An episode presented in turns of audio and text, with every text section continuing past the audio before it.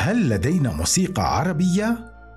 شهدت بداية القرن العشرين بتغيرات جذرية على المستويات السياسية والاقتصادية والاجتماعية وبطبيعة الحال ليس من الممكن أن يستثنى الجانب الثقافي والموسيقى تحديدا لأن الثقافة هي نتاج ظروف مادية سابقة كانت أم حالية وتاليا فهي في حال تغير وصيرورة دائمة. كانت الموسيقى خلال الجزء الأكبر من التاريخ البشري تتنوع وتختلف باختلاف الجغرافيا وقد كان لكل شعب الموسيقى الخاصة به والتي تميزه عن غيره من الشعوب وتعكس الوعي العام وتتناول مسائل تعنيه. الموسيقى العربية كحال كل موسيقى الشعوب. لها خصوصيتها وميزتها التي لا تنحصر في وجود ربع نوتة في المقامات المستعملة فحسب وهو أمر موجود في أنواع موسيقى عدة لشعوب أخرى مثل الموسيقى الهندية والإفريقية بل تتميز الموسيقى العربية بشكل وتقسيم خاصين بها لا وجود لهما في الموسيقى الغربية. وهذا لا يعني بالضرورة التميز أو الرقي بل الاختلاف والتنوع. لذا كان للأغنية العربية شكل خاص بها بالرغم من تنوع أصنافها في الموشحات والتقاطيق والقدود وغيرها بحيث يتمتع كل منها بشكل فورم خاص بالموسيقى العربية. ولكن إذا قمنا اليوم بتتبع الإنتاج الموسيقي في المنطقة سنلاحظ أن ملامح الموسيقى تغيرت بشكل ملحوظ عن شكلها السابق. ولا تأتي هذه الملاحظة من أي منطلق أخلاقوي يمجد الموسيقى القديمة وهو أمر يلجأ إليه العديد من الناس ليعبروا عن عدم استمتاعهم بالموسيقى الحديثة وهو ذوق مختلف لكنه لا يعبر عن قيمة كانت تملكها الموسيقى ولم تعد تملكها. وما من نوستالجيا إلى ماض وردي لم يكن موجودا قط وقد يكون مفاجأة لحاملي راية الأصالة أن تغيير ملامح الموسيقى الشرقية والعربية تحديدا ليس وليد اليوم بل هو أمر بدأ يحصل في النصف الأول من القرن العشرين وساهم فيه بعض الملحنين والفنانين الذين يعدون اليوم رموزا تكاد تكون مقدسة. الموسيقى والتسجيلات الصوتية بالطبع لا يمكننا التكلم عن التغيير في ملامح الموسيقى الشرقية من دون الحديث عن التغيرات الموسيقية التي كانت تحدث في الغرب وتحديدا في الولايات المتحدة الأمريكية.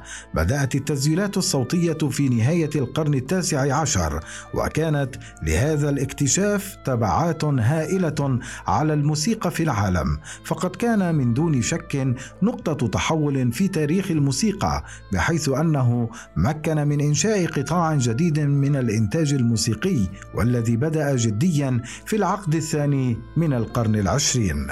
ونشير هنا إلى دور رأس المال وتأثيره في الثقافة وخاصة على الموسيقى أي علينا أن نفهم كيف يرى هؤلاء المستثمرون من أصحاب رؤوس الأموال الموسيقي إذ أن عملهم يعتمد على تمويل ما يأتي عليهم بمردود مما يجعل من الموسيقى في هذا الواقع سلعة.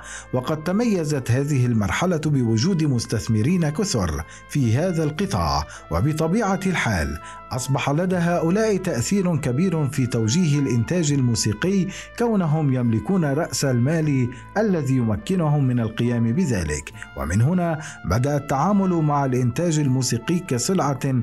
فكما هو الحال في العديد من القطاعات الأخرى يؤدي تقدم تكنولوجي معين إلى نشوء قطاع جديد لم يكن موجودا من قبل مما يجذب المستثمرين إليه. ولكن لا يتوقف دور شركات الإنتاج الفني هنا بل هي تقوم أيضا بالتأثير على المادة الموسيقية التي يستهلكها الناس وتؤثر على الذوق العام.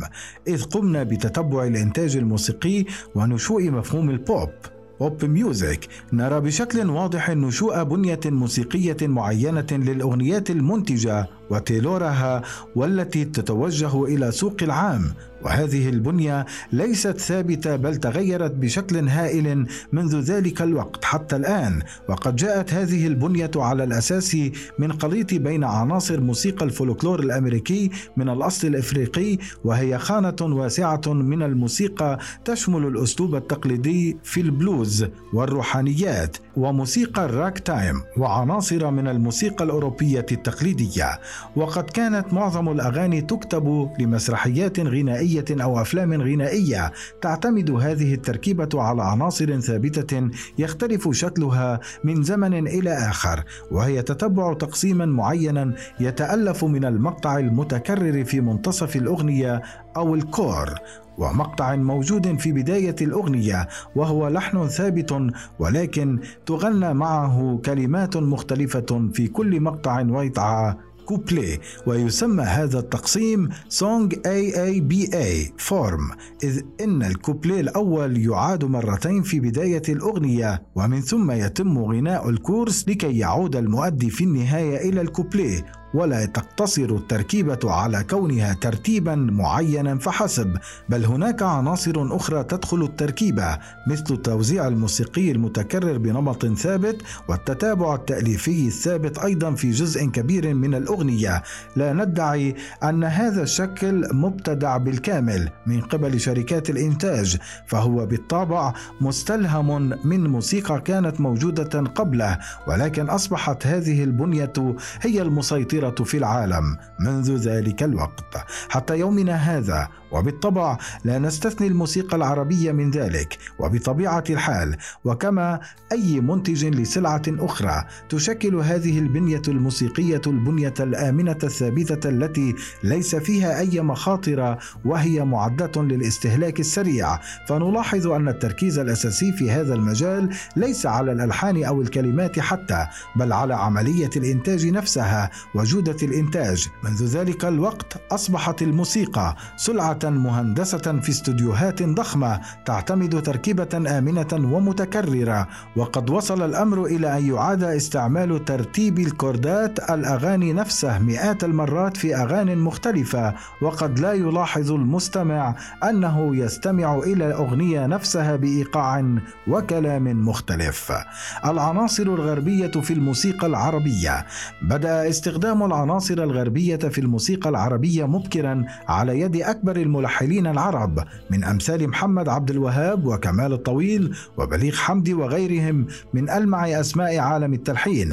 وبدأت شركات الإنتاج العربية تستخدم التركيبة المستوردة من الغرب نفسها وكما هي وتسقطها في سياق الأغاني العربية. ولم يكن جميع الملحنين العرب من أنصار هذا التغيير الجذري في الموسيقى العربية. ويذكر هنا سيد مكاوي ورياض السنباطي وحتى محمد الموجي إلى حد ما في بعض أغانيه. فإذا سمعنا على سبيل المثال أغنية من أغاني عبد الحليم حافظ في أواخر خمسينيات القرن الماضي والتي كانت تصدر على شكل أغاني أفلام غنائية. يا قلبي يا خالي توبة أول مرة على قد الشوق وغيرها.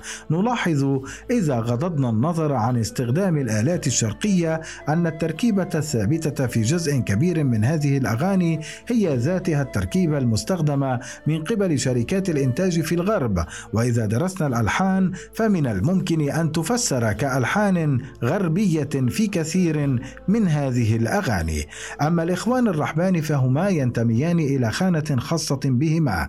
ألحانهما التي غنتها فيروز في غالبيتها ألحان غربية بحتة وحتى الآلات المستخدمة كانت غربية في كثير من الأحيان.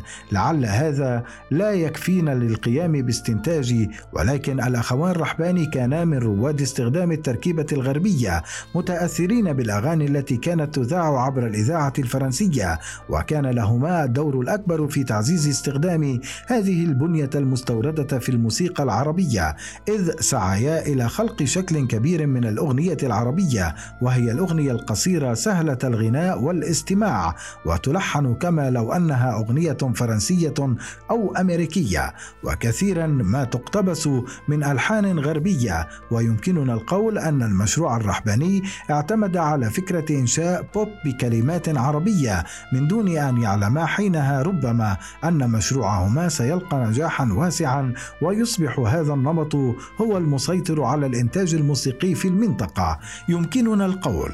من دون شك إنه لا توجد موسيقى عربية اليوم ما عدا بعض الاستثناءات فكل ما ينتج عربيا اليوم هو الموسيقى نفسها المصنوعة من قبل شركات الإنتاج الغربية ولكن بكلمات عربية وببعض الآلات العربية والتي يفتقر أكثرها إلى أي قيمة فنية ودائما ما يأتي النقد الموسيقي من منطلق نخبوي فارغ فليس النقد المطروح أعلاه بهدف الدعوة إلى الرجوع الرجوع إلى الأصل لأننا نرى إن الاستلهام في الموسيقى الغربية أمر جميل إذ كان ينشأ ويتطور بشكل عضوي بل هو نقد وتتبع لعملية رسملة الموسيقى وتحكم رجال الأعمال لا يهتمون بالإنتاج الموسيقي بل المادي بهدف تحقيق الربح السريع والمضمون.